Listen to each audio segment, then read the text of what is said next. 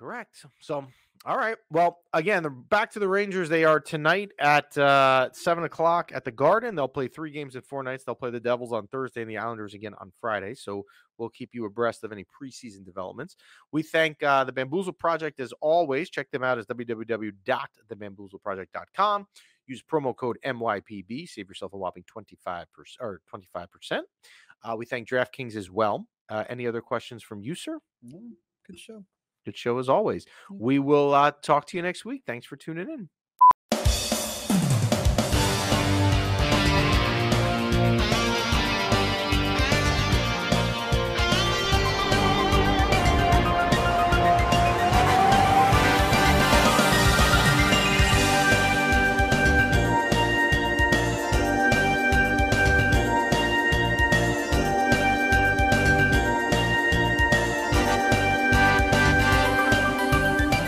Good morning, or good afternoon, or good evening, wherever the hell you're listening to this. You're listening to The Cutting Edge with Jackknife, part of the Fat Athletic Nerds Talking Sports Network, the Sports Pod with Dad Bods. We got another guest today after having a guest last week in Johnny Lazarus. This time we have Jeffrey Krentzman of the Mind Your Pucking Business podcast. Jeff, thank you for coming on. How you doing? I'm doing good and happy to be here. I'm a big fan of your show, Jack, so uh, I'm excited. I'm thank you very much. I actually listened to the episode you released. I don't know if it was last night or you definitely recorded it on Tuesday, but I was listening at work today. Were you able to move in to the more expensive sections at MSG after the getting the cheaper tickets? We were, however, uh, they seem to be cracking down a little bit more. It's getting a little bit harder to do. Uh, but we were able to move down. We actually had seats in, I believe it was 221, but we moved down to about one, I think it was 116. I gotta, I gotta see where that is on the map. I know that's, I know like what, you know, what level that is per se, but that, that I was gonna say, my feet, my wife and I went to see hmm. Shania Twain at the Garden this summer, and even though we were in the 200 sections, my friend I think this was the exact same section we sat in 221. We we my friends tried to come up and say hi to us, but you know, security just wouldn't let them through, even though it was like the 200 sections. And the most frustrating thing about that is the four women who sat next to us, they just up and left, never came back. So they could have had hmm. those seats, but like, all right, whatever. But it's okay. It's okay. It was still a great show. But most importantly, but the most important thing is back at Madison Square Garden, and that is New York Rangers hockey. I am so happy it's back. And I got to bring up the rundown. Normally, I have the rundown on my computer, but I typed it all on my phone this time. So, what are your expectations on the team this year? Because I told Johnny Lazarus I'm expecting playoff team, maybe win a playoff round, nothing more. Um, well, I certainly would expect the playoff team. I, I think a lot of the the tools and pieces that have made them a playoff team the last couple years are still there, including an elite goaltender. So, I mean, I th- I think if they didn't make the playoffs, it would be a ca- catastrophic disaster. I think they have a new coach, um, and normally teams, as you saw with the Rangers two years ago with Gerard Gallant in his first year, uh, do well uh, in a first season. So I think all really the the the makings are there to make the playoffs. As for how far they go when they get in, you know what? I could make an argument that says they're out in the first round, uh, which is kind of I think what you're saying, and I could also make an argument they win the cup, right? If you you know if your goaltender gets hot and and you know Panarin can figure out some of his playoff disappointments and some other things, I can make an argument they could beat anyone in a seven game series. So um, I think it's hard to say, but I think right now, I mean, they should be a playoff team, barring any injury or something crazy. Absolutely. I mean, I think Artemi Panarin is out for for lack of a better term revenge this year. I think he's been he's so disappointed in himself. He wants to prove to himself self and like people who doubt him that he wants to be able to perform in the playoffs. But I think there is a there is a fantastic sign that the New York Rangers are going to go far this postseason, and that is this: Paul Bissonnette expects us not to make the playoffs this year. I don't know if you listen to Spit and Chicklets, but okay, I give him credit for the Mike Babcock situation. Good on him there. But like when it comes to his predictions, he's usually wrong. He was he said we weren't going to go far in 2022. That we went far. He said we were going to go far last year. We got eliminated in the first round. So now we're not going to playoffs. It's the George Costanza effect. If if you watch Seinfeld. Yeah, so maybe you want him to tell you, you know, something negative about your team. So if that's the case, then we'll, we'll be happy to take his prediction. Yeah, he calls us fuga- he calls us fugazis. I don't know if he's just trolling, but it is what it is. So after seeing what you think of the team last night, you were you were there. What was it like seeing them in person? Um, you know what? I always look at preseason a couple different ways. I don't care about the score. Like I really too. don't. I, I, you know, I could care less if they win or lose. It's more kind of looking at some players. Uh, I thought Kaapo Kakko played really well last night. I thought he was, aside from scoring, you know, uh, 10 seconds in, um, I thought he was really good on the puck. I thought he was really good on the boards. I think he was more physical. There was a play uh, earlier, you know, earlier on. I don't think it was on camera, but I was there and he was fighting in the corner with um, Johnston, the real kind of goon on the Islanders, messing around with him after the play. So you like to see that. I liked what I saw there. Um, I thought uh, Igor looked good. I thought the one goal he let up was kind of just a ricochet goal. Um, I don't know that he got tested a lot. Like, you know, the Islanders last night didn't have Barzal. They didn't have a bunch of other guys. So, you know, I mean, you kind of take it at that. I thought Othmann looked good uh, from the little bit I saw. Um, and I thought defensively, you know, Fox and Trouba looked good. I think you could tell that they were not in midseason form, but I mean, no real reason it could be concerned there. But yeah, I mean, I liked what I saw from certain players. I don't think there was anything like yesterday with a player that stood out negatively, which is kind of the one thing you don't want to happen. And I didn't see that. I thought Trocheck actually looked pretty good as well last night. Yeah, Trocheck took some shots from Johnston, like, and he just laughed it off. But and got a, and he got an extra penalty because he laughed it off, and Johnston got the second double minor the second two minutes, resulting in a double minor because he kept going at it. So credit to to Trocheck there. yeah, and credit to uh, one of our prospects, Matt Rempe, for going toe to toe with Johnson Mhm. and doing really well against the veteran fighter. But yeah, I think it was very good to see Kaapo Kakko store again. I I agree with you. I'm not the type of person to like sell. I'm I'm not the type of person to celebrate a preseason win. I'm type of person I just want to look at some performances. Okay, let's see who's doing well. Okay, let's see who still needs work. But Kaapo Kakko is one of these guys that needs to have a breakout year if the Rangers expect to go far. Blake Wheeler, you know, it was a his goal was a simple little tip in. Okay, but he's where he needs to be. And Tyler Pitlick also getting a goal. Like two of our new guys, you know, making impacts immediately. And as far as Brennan Othmann goes, I know I know he's not going to make the roster out of camp. I'd love for him to prove me wrong, but at the same time, I'm like, okay, let him go to Hartford, let him get first minute line minutes there, let him cook. But I, he's just always involved in the action. You know, he's always hitting. Like he did take one penalty, but you know he's still getting in the faces of these Islanders players. I know that fans of our rival teams are going to hate him, and I'm just going to be like, good, because he. I've told Johnny he's one of those guys that gives your team an identity. So Yeah, I mean, I and I, I would agree with you on Othmann. I don't want him to make the roster for the exact reasons you mentioned. He's better off getting top line or you know top six minutes down in Hartford because he's not going to get it here. Um, and his role is not to be a bottom six guy. Like that's not his game, right? To be a third line or fourth line guy. I'd rather him, you know, play in the minors for a year. And look, you never know in the league. Hopefully, it doesn't come to this. But if you get, you know, an injury or something, and he's got to come up and play up high minutes, we could evaluate it then. But I'm not looking for him to be on the opening night roster. Absolutely. And I think I think he knows that. I think he's going to handle that way better than Vitali Kravtsov. Everything about this kid, he's shown us that he just wants to keep bettering himself each and every day.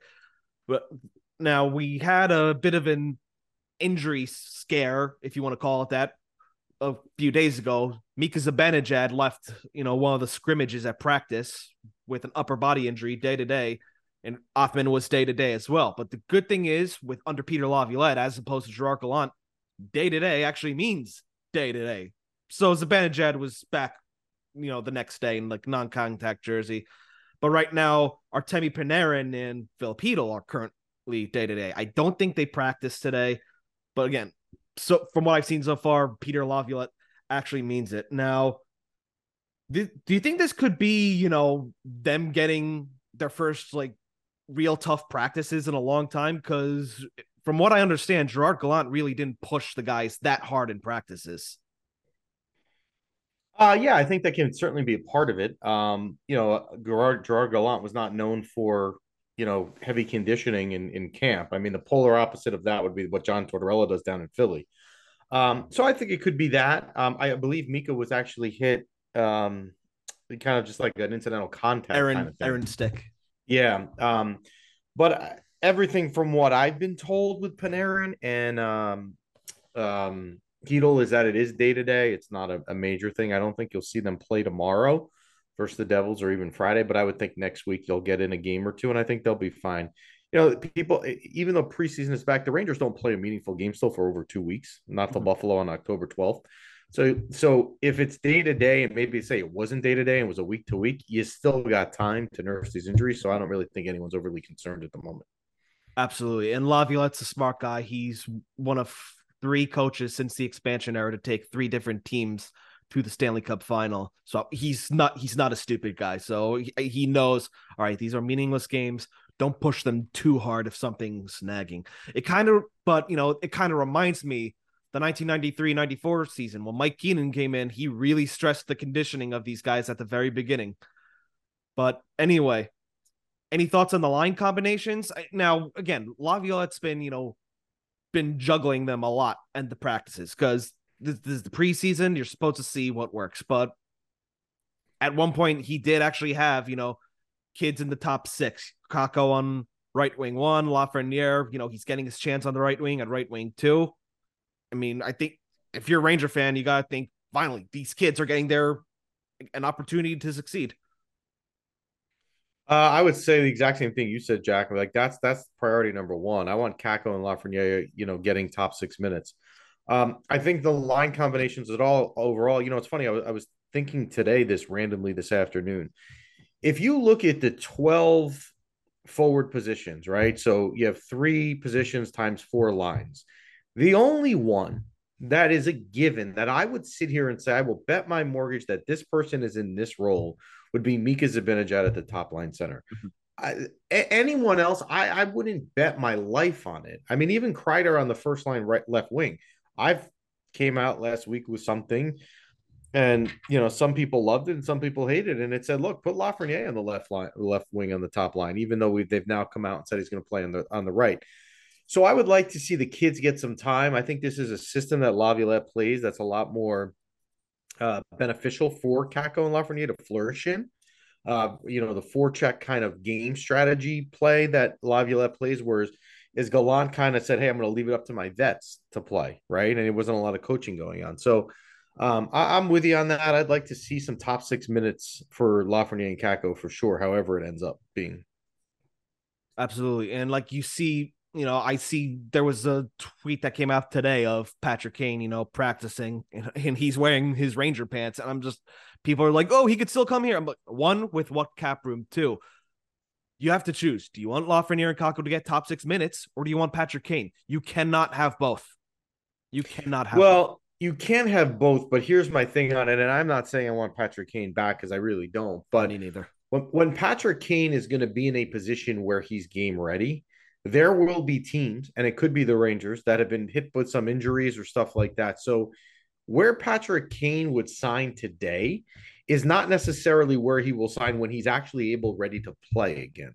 So, I don't want to rule it out. I mean, look, I think if you told me, and I hope this isn't the case, that you know, in November, December comes around, Kane's ready, and Lafreniere and Kakko are not having good years, and you have some sort of belief that Kane is healthy and he'll take the veteran minimum I mean, I don't know. I mean, I, I you could sell me on it, but let's yeah. hope it doesn't a situation arise where you need him. Absolutely, and I think at the beginning of the year, we're not gonna like come come out fast out of the gates because we're going from a coaching system. We're going from a non-existent coaching system because Gerard Gallant was like, uh, "You guys just go out and play. You guys figure it out."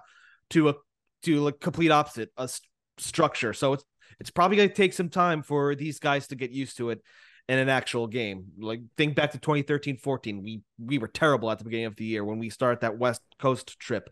But hey, we went to the conf we made it to the Stanley Cup that year. So it's not how you start, it's how you finish. You want to hear a weird story about that? I'm impressed you just said that. So in tw- I don't know if you if you remember this. Well, obviously you remember that they had a terrible start under Alain Vigneault. Yeah. in the fall of 2013. And I want to say it was like the second week of December. And John Tortorella, who the Rangers had fired in the offseason to go to Alain Vigneault's daughter, uh, Brittany, I believe is her name, put out a tweet on Twitter. And it said something like, you know, be careful what you wished for, right? And it and it was totally directed at the Rangers for firing her dad because they'd been struggling under Alain Vigneault. But it took them time to find their legs. And that second half with Vigneault, and Vigneault is also similar to Laviolette, right? He plays a system-oriented coach. He's a coach that relies heavily on the forecheck. It took them some time. So it's an interesting comparison to go back that far because there certainly are some similarities. Absolutely. And yeah, that it was Black Friday. John Tortorella's first game back at MSG when he was the coach of the, of the Canucks. Chris Kreider got his first career Kreider, hat yep. trick. Hat trick. Yep. Absolutely did. Yeah. Now one. Now some. I don't know if you noticed. Defensive players tend to put up a lot more points under Peter Laviolette's system. I I wonder if that has anything to do with Phil Housley being on being one of his right hand men. So we could expect some guys who are not Adam Fox to put up a lot of points. I say, what's the over under on how many points K'Andre Miller puts up? Because I think he's gonna freaking explode.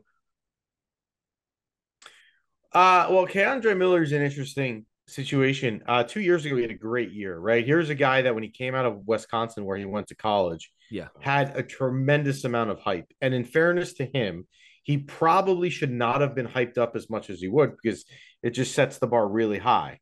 And you know, he had a couple good years. Last year was not one of them. It was not a very good year for him. And I'm not talking just statistically, but with turnovers and whatnot. Hopefully, having Phil Housley, who you mentioned, who's an Hall of Fame defenseman, and playing in a new system can help uh, kind of reinvigorate his game to get back to the level he was two years ago. Yeah, I'm looking at his stats right now in 79 games. He had 43 points. And um but yeah, going we gotta look back at that coaching staff. They really didn't have a structure, and guys were asking for help, like in their exit interviews. For all I know, he could have been one of those guys asking for help. I I don't think they ever said who it was. I think they kept it, it all confidential, whoever like those sources were. But yeah, any other thoughts you'd like to add on the Rangers? Uh no, I think you hit you hit it. I mean, look, I think again they have so much talent there and an elite level goaltender. I mean, you have to expect to make the playoffs. I mean, unless Yes. something you know injuries or something you don't predict. And then I think you know in the NHL when you're in the playoffs, the one thing you know every single year that happens, and people forget this, but it happens every year like clockwork. Goaltending wins you a Stanley Cup. You're not going to win games in the Stanley Cup playoffs 8 7 or 8 6, right? You've got to keep the score low. And so hopefully, you know, Igor is is on at that time of year. And also coupled with the fact that, you know, Phil Housley and Laviolette can preach, you know, more of a defensive system because it was not there last year.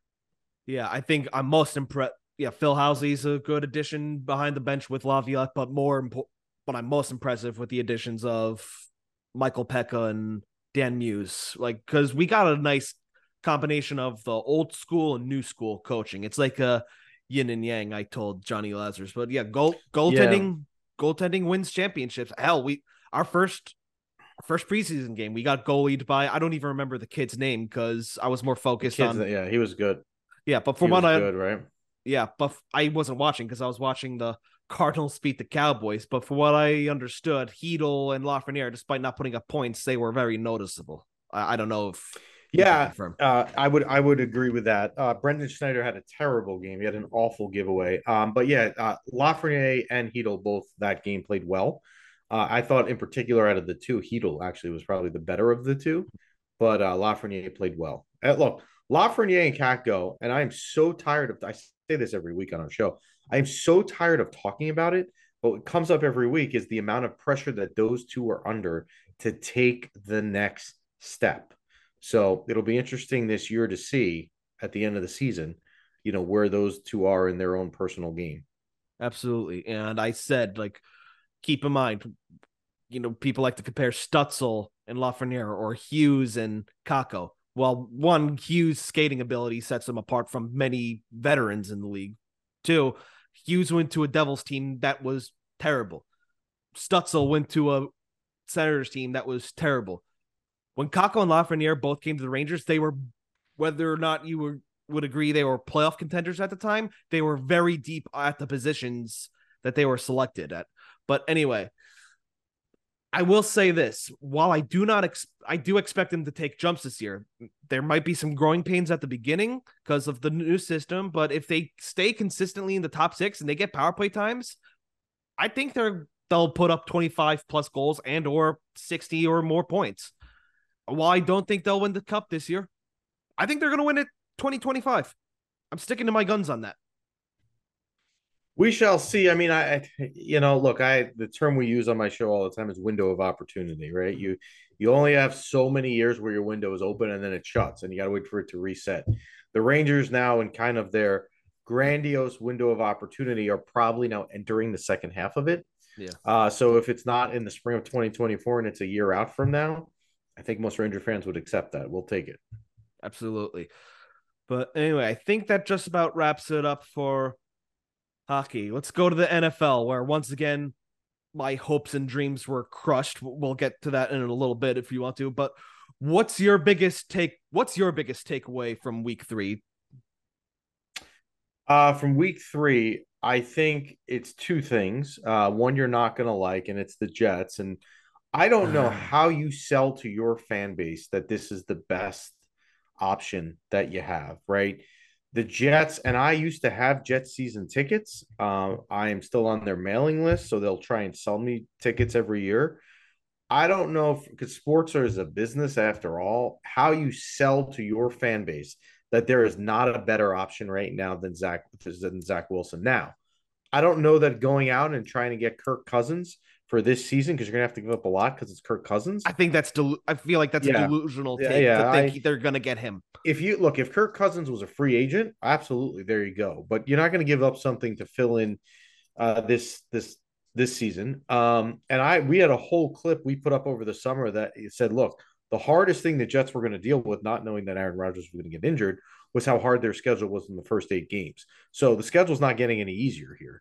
So it, it, that's one thing I took away from week three. The other was the Cowboys. I mean, here's a team that dismantled the the Giants, they dismantled the Jets, but now you kind of look at it and say, well, wait a second, maybe it was just smoke and mirrors because the Giants and the Jets aren't good.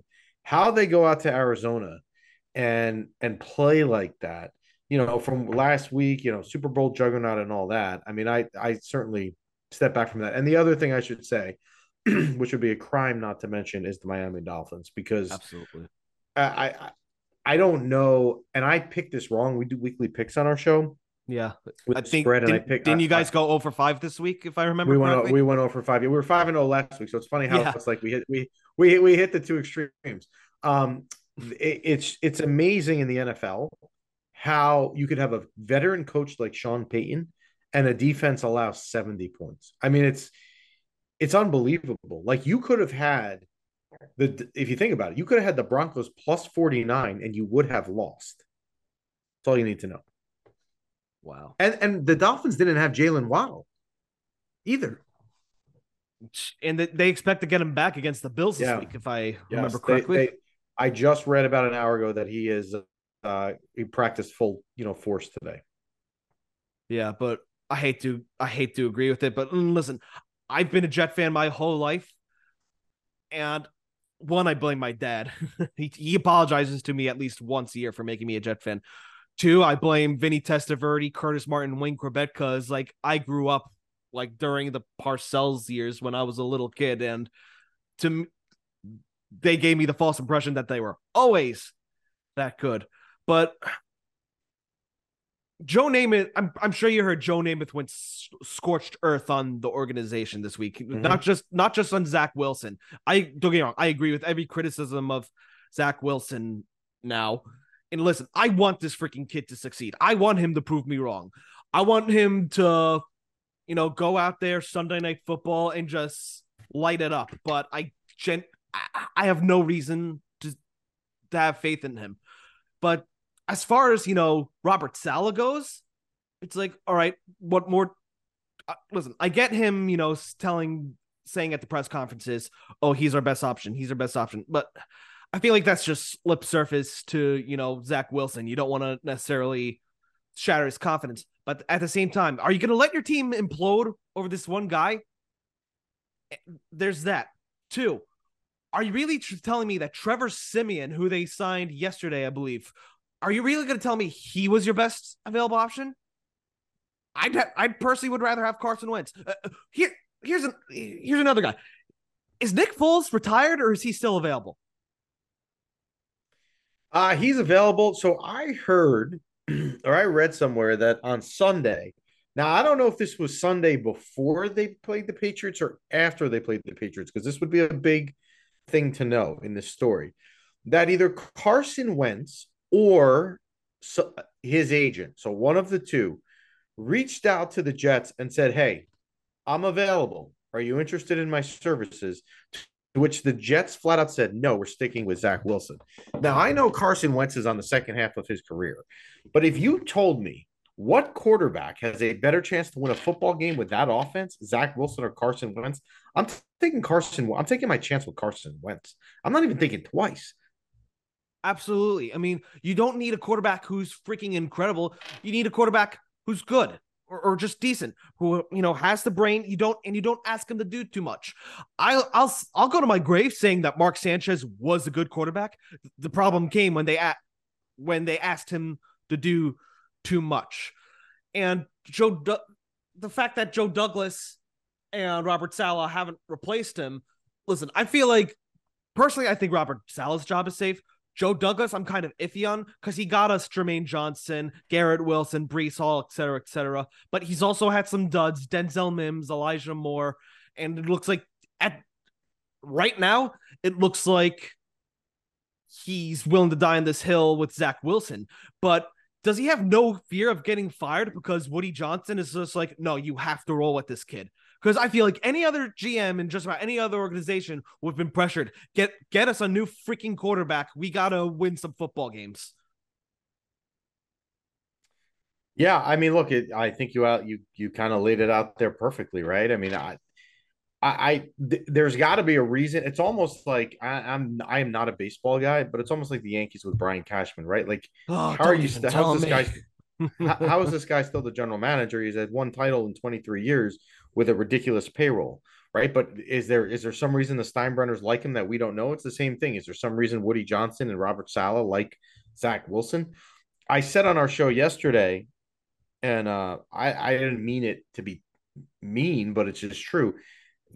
If, if you're the second pick overall in a draft and you're drafted and you're the quarterback, you didn't go to BYU. No, I mean he didn't go to right. a Power Five school. Like that. No. I'm sorry. The NFL moves much faster than the Mountain West. Yeah. Yep. Absolutely. And and I won't lie, I do feel terrible for the kid. I I genuinely do. I, but yeah, because he went from, you know, playing at a I would you call BYU a small school? I don't know, but to playing in the biggest media market in the world and he's just getting ripped to shreds. And not saying it isn't justified based on how he's played but like he just looks so gun shy back there. And you know this is just coming to my mind and it's going to sound so dumb but what if they just tell him zach just go out and have fun. Just don't think too much. Just go out and have fun. I, you know what? I mean, it wouldn't hurt I, don't, I, but I don't know what the answer is. Like, if you're going to stick with Zach Wilson, I don't know what the what the answer then is. What you say to him, or the way you have him play, or what the recommendation is on how you run an offense around him. I have no idea. I really don't. And the schedule doesn't get easier, right? They play they play Kansas City this week. Now you look at next week and say that's a winnable game in Denver. You would think. I mean, uh, you wouldn't yeah. be surprised if they lost it, but it's a winnable game. Mm-hmm. But then behind that, they have the Eagles, Eagles, and the Giants and, and the Chargers and Justin Herbert. So the schedule's not getting any easier here. No, get this. Like we paid, you know, my wife's a Giants fan. I'm a Jets fan. Get this. We paid like 300. They were so expensive because uh, supposedly Aaron Rodgers was going to play. We dropped 300 bucks on those tickets to the Jets Giants game. Oh, but yeah, that, mm. ba- that basically I don't necessarily want Robert Saleh or Joe Douglas to go because just constant turnover is just shows sign of a bad organization. I mean, I am I'm Saleh, I'm definitely willing to stick with because personally, I feel like they don't win that game one without him. But you know, Douglas, I'm still wary of him, especially because the offensive line isn't that great, and he's an offensive lineman by trade. Like, I mean, at the same time, you know, I think picking Becton was good. I think picking Vera Tucker was good, and even I think just about anyone would have picked, maybe would have picked Zach Wilson second overall. But at the same time, you're kind of scratching your head at how this team isn't fantastic right now. But well, they should be fantastic. But I don't I don't know how far back you listen to this show. Me and Zach, my co-host, you know, he he couldn't make it tonight because you know his wife's about to pop, basically. But we once we get into a debate over the quarterback position, like because I've told them before, I think the quarterback position was is the most overrated position in sports, and uh, yeah, I'm slowly but surely kind of changing my mind on that position. So, yeah, that I agree with you on the Jets take. The same with the Dolphins. I think what I take away from the that Dolphins game is I don't think the Bills are the favorite to win the AFC East anymore. I think it is Miami, and I think they're going to go into Buffalo and beat the Bills. But one game you didn't touch on, I'm going to go with the Bengals and the Rams. And what I'm going to say is this even though the Bengals won, okay, they had a rough start. I think what it's basically confirming is they really can't. Joe Burrow, when he's hurt, really can't perform to the best of his ability. I'm looking at his stats 259 yards. All right, that's all right. 26 for 49 on completions, no touchdowns, and an inter- interception. So, guy kind of got to wonder Bengals may not be the favorites to win the AFC North this time around. Uh yeah, that's a, and that's a wide open division, right? I mean, you have the Steelers there who are now two and one. You have the Ravens who really have not looked good offensively at all. Like if you drafted Mark Andrews early and you're in a fantasy draft as a tight end position, he's been awful. Um, they haven't got things going offensively. Cleveland is just, you know, one week you're, you're you look good, the next week you don't. Yeah, the AFC North is wide open right now, and it's almost like no team is is is wanting to be in the position to, to take a commanding lead. Mm-hmm. Um, yeah, it's a weird weird division right now. Absolutely. So I, that basically wraps up for week three. What do you think is the biggest storyline heading into week four? Uh, I think it has to be the Dolphins and the Bills, right? I mean, look, clearly the Jets and the Patriots are the second class of the AFC East, yeah. uh, and, and, with the first class being the Dolphins and the Bills. Um, it'll be interesting. You know, the the, um, the the Dolphins are not putting up seventy again. However, their offense is high flying. Tyreek Hill seems unstoppable. You add Jaylen Waddle to it. Uh, Josh Allen has been a lot better since that week one loss uh, on 9 11 at MetLife Stadium. He's looked a lot better the last two weeks. Their offense has started to get going. Diggs had a really good week down in Washington. So I think it's a it, that to me is just it's an early it's a really big game early on in the season because if the Dolphins can win it and go to 4 and 0 and push the Bills to 2 and 2, you know, with the way tiebreakers work, the, the, the Dolphins would be up two and a half games after you know in the division, which is not an insurmountable lead. But to be up two and a half games after four weeks in your entire division and playing the way they are, I mean, it really would give them a stranglehold on winning the AFC East. It would it would give them a heck of an opportunity. Absolutely, they're they're in cruise control at that point. And listen, two and a half games doesn't sound like a lot, but in the NFL, that is a lot of games. Mm, because, lot. Yeah, MLB, you could afford to be behind two and a half games early. NBA, NHL, you could afford to be behind two and a half early. But games have so much more value uh, one game has so much more value in the NFL as opposed to both those leagues. That's why I we celebrated so hard the Jets winning that week one game against the Bills because you know our expectation was possibly win the AFC East. You got to beat your, you know, you got to beat your divisional rivals. Yep. Yep. Simple as that. For me, I think it's gonna be you know I think the Kansas City Chiefs are just going to roll into. I, I, I don't know if it necessarily counts as more of a storyline or prediction because, you know, I think just Kansas City's just going to roll into MetLife Stadium Sunday Night Football. And I, I could just see it all now. the camera once again pan, shows Taylor Swift's sweep as she celebrates a Travis Kelce touchdown and a Jets blowout loss. I'm like, oh, great. This is what all now the Swifties know how terrible we are. Yep, they'll they'll find out real quick. Absolutely. But do you have Okay, let's go with some other predictions. Do you have predictions for 5 of the more prominent games this week? Uh yeah, so I, I mean I think if we're going to talk prominent just because of the franchises, you have the Patriots at the Cowboys. Um, from a betting point of view, I like the Patriots getting seven. It's a lot of points. Um, okay. and I, but I think the Cowboys will win. But I mean, the Cowboys don't really blow teams out. The Patriots don't ever really get blown out that often, and the Cowboys looked terrible last week. So I, I like the Patriots getting seven. Um, I would say, you know, let me touch on the Steelers and the Texans because we talked about the AFC North. I like the Steelers there. I mean, I don't know what is going on in Jacksonville, right? How you lose to the the Texans at home like that is beyond me but I, I I don't know that they can play that level of football consistency. So I would like the Steelers there. Um, I'll do the Monday night game, and that is the Giants. Uh, look, the Giants schedule after this week, they are playing the Bills. Uh, I'm sorry, the Dolphins, and then the Bills. So those oh, are two losses right there, right? So if I'm the Giants, I need to win this game, or else my season is just going to be unraveled by mid October uh, and they're they're giving one and a half. So I like them, and they also have some extra rest because they're coming off playing on Thursday last week, and Seattle has to come cross country. Mm-hmm. So I like the Giants there. Really? Um, And then I think I'll take tomorrow night. I don't usually pick the Thursday night game, but I think when you have the Lions and the Packers, and with all the hype with the Lions, I you know the the Packers need. If you look at the way they won Week One in Chicago, they if you look at the stats before he got hurt, that offense went through Aaron Jones, right? And I know Aaron Jones is old, and you're like, wow, the guy still plays. No, like it went through him. He scored. He had receiving yards. He had uh, rushing yards, etc. He went down. The offense has not been the same since. So it sounds like he's going to play tomorrow night. I think if he plays, I may actually take the Packers. However, if he doesn't, I'm 100% taking Detroit.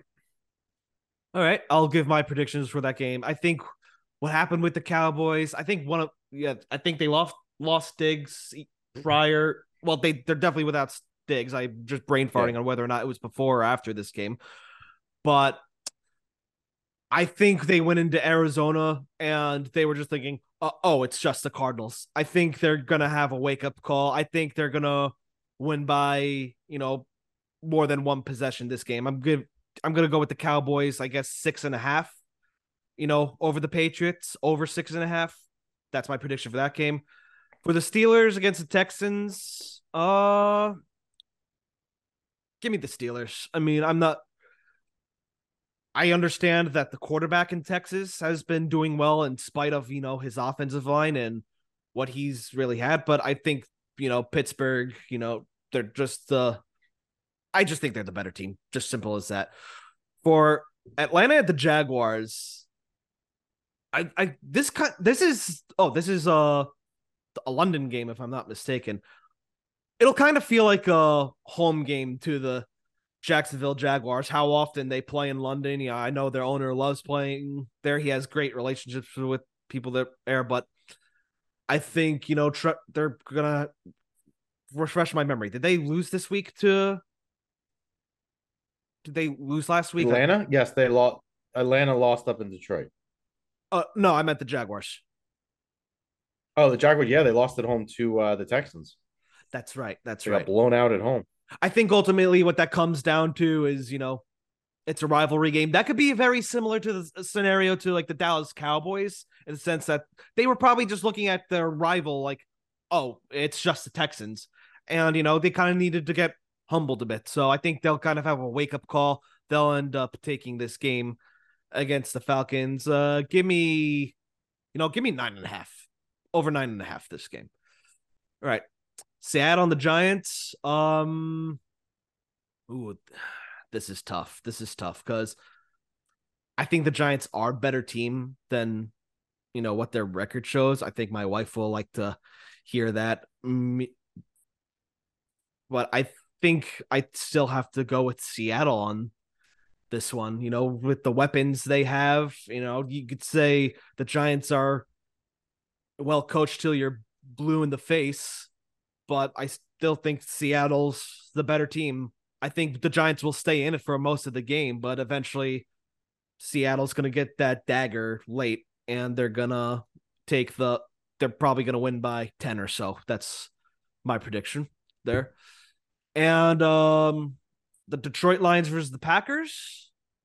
It's at Lambeau. And, you know, given the history, you know, the past decade or so, these matchups, I think the tide is finally turning in the Lions' favor. I'm gonna go with Detroit on that one. Uh but uh by uh you know what they're gonna win by a point. Calling it now. Yeah. Yep. Uh that's really all right. That's really all I got to say about the NFL. Anything else you want to touch up on, or I mean, I last I checked the no, no. All right, because we could. No, talk I was gonna say uh, it was great. It was yeah, it was great. What do you want to talk about? I was gonna say we could talk baseball. The Yankees are up seven nothing. Last I checked, I'm like, oh wow, that's. I don't. Yeah, I don't. I used to in, in my in my pre kid days. Uh, I was really into the Yankees. My wife and I had a ticket plan and everything. We were actually there in the building when they won the World Series in 2009 versus the Phillies. I actually was there in 2003 when Aaron Boone hit the famous home run in Game so Seven versus the Red da- Sox the Where'd Where'd you sit that? Where'd you sit that game? Because my dad was at that. So we too. sat. We sat. This was the old Yankee Stadium. Yes. We sat in section two of the upper deck, so it was right behind the plate. Okay. My favorite story. My favorite story from that night to tell people that we're not there are two things. That game was on a Thursday night. Okay, and first of all, because it was the Yankees Boston and the series was such a highly contested and emotional. Everyone was into it. They had New York City police officers in every section of the upper deck that would stand on the, uh, you know, up on the walkways for each section. And when Aaron Boone hit the home run, you had police officers that I am pretty sure had loaded guns on them, literally hugging fans. I mean, it was like everyone was going nuts. So you then leave the stadium and it's about like 12 25, 12 30 on a late Thursday night, early Friday morning, and we went back to the garage on River Road that we parked on, which was, you know, like literally probably the biggest garage there, and nobody was leaving. Right? Wow. It, people had to go to work in six hours. It was late, but everyone was just so celebratory moods that nobody left. Like people were hanging out, and it wasn't like people were sitting there pounding beers. It's just nobody left. Yep, everyone my, wanted to hang out yeah, my dad was sitting behind the bullpen, like in the bleachers behind Monument Park, and he had to go into work. I'd say like an hour or two later, and he went in. Everyone's like, everyone walked up to him. It's like they were like, "Yo, how was it?" And like he didn't have a voice. It's like, "Guys, it was amazing." But, yeah, it, that that game, you know, they were down. So I was I, at. I remember. I remember. Yeah. I remember. I remember. They, they were they were down in games. Uh, so they played the day before. Game six, they could have wrapped that series up. I was there. It was a rainy afternoon game, and I'm pretty sure Pettitte started. And you all, and they had a lead too. They may run up four one. So yeah, like a four one lead. You had Andy Pettitte on the hill. I mean, this thing was over, right? And that all fell apart. And then the way Game Seven started, where it all fell apart early. The way that they battled back and just the emotional like investment everyone had from Pedro Martinez throwing Don Zimmer on the ground you know, the previous Saturday. I mean, it's just like you were just so into this series that yeah, that was uh that was a wild one. Yeah, I'm looking at the box score of game six right now. They they got a run early in the they got one run in the first, and then Boston scored four in the in the third. Then the Yankees got four in the in the fifth. But anyway, I'm rambling on there. But yeah, I remember watching that game. I remember going to bed and just hearing like my aunt and our family friend going ape shit downstairs. And then I just hear them running up the stairs. They open my door. They just look me in the eye and say tie game. So like my mom let me watch a little bit more of it. So I fell asleep before before seeing Aaron Boone hit the home run. I, I was in fourth grade. Yeah, I was in fourth grade at the time. But, but another memory, little did I you know how much torment this would cause me. I remember watching Mo Lewis knock out Drew Bledsoe. So I was in. If you want to hear a terrible thing about that, that was week two of 2001. Yes, I was, I was in college, and actually, that was, if I'm yes, so yeah, that was week two, and I was a college student in Boston. So we were watching. There was a bar in Boston. I think it's still there. It was called the Avenue in Austin. In uh, Allston and it was a Jets bar where they would play Jets games. So we would watch really? the games there. Uh, but that week, we didn't have to watch it there because it was on. They were playing the Patriots, right? It was a local game. But we went anyway. And I remember being thrilled that Drew Bledsoe was out. And but of course, it then led to 15 years of frustration uh, because of that hit on the sideline. Absolutely. Uh yeah, my yeah, that was when my dad lived in Weehawken. But anyway, Jeff, I thank you so much for coming onto this show. And um I if you want to tell my listeners where to follow you and um I by the way, I gotta apologize. Yeah, uh, sure. I gotta apologize. What were you saying? Yeah, I gotta apologize to you because I brain cramped on this. Usually in the intro of my show, whenever I have a guest, I let people introduce themselves. I kind of forgot to do that for you, but I think totally now fine. You did it. You did so. Totally fine. Uh, so you can listen to us. We're on. We're on uh, iTunes and Spotify. Uh, you can watch our show live on YouTube if you want to watch us on camera, which you'll see why we do not have faces for camera. um, you can. Uh, you can certainly interact with us on our Instagram page. We get questions all the time. We try to be super responsive. I think we do a good job of it of getting back to you if you have questions. You can find our merchandise on the bamboozleproject.com. You could get shirts with our stuff on it, hats, everything, mind your pucking business gear. You could wear, uh, use promo code MYPB, save yourself 25%. Uh, and that's it. So thanks for having me, Jack. It was a lot of fun. Absolutely, Jeff. It was fun to have you on. But yeah, we, yeah, you may have noticed I did ask our followers on Instagram to support to send us any questions. All I got really got was from Ty from Tyler LaQuinta. Minshew Mania is back. All I could say to that is, yeah, yeah. But yeah, Jeff, thanks, thank you very much for coming on, and uh, good luck with it. everything. Because it look, your show just got a your show just got sponsored by a big sports. I'm I'm not sure if I'm obligated to repeat who it is, but you know, yeah, sure, sure. Yeah. You yeah. You guys just yeah, because I don't know. I don't know what the future entails for my show. Who knows? They could possibly sponsor us. It could be someone else. I don't know. But yeah, DraftKings are sponsoring you guys now. That's a huge step. You guys got a you guys got a cool studio. Me what looking on camera, this is probably like maybe like the 16th different setup we've had here. like I'm recording in my guest bedroom right now. Uh, the the camera's my laptop and it's sitting on the guest bed right now. So because the table we usually use, my other co-host Tom had to he took it to Bristol because you know he's a resident NASCAR guy. He loves to camping, all that stuff. But yeah, Jeff, you're you're doing a fantastic job with mind your pucking business. Again, listeners, that's mind your pucking business with a P. So thank you very much, Jeff. Thanks. Take care, Jack. You got. If you made this far, thank you very much for listening. Be sure to follow us on all our social medias at FUNTS Podcast on Twitter and Instagram, and at Fat of Athletic Nerds Talking Sports on Facebook. And be sure to subscribe to us on YouTube and wherever you get your podcast. This is Jackknife alongside with Jeff Krentzman of Mind Your Pucking Business. Wonderful night, everyone.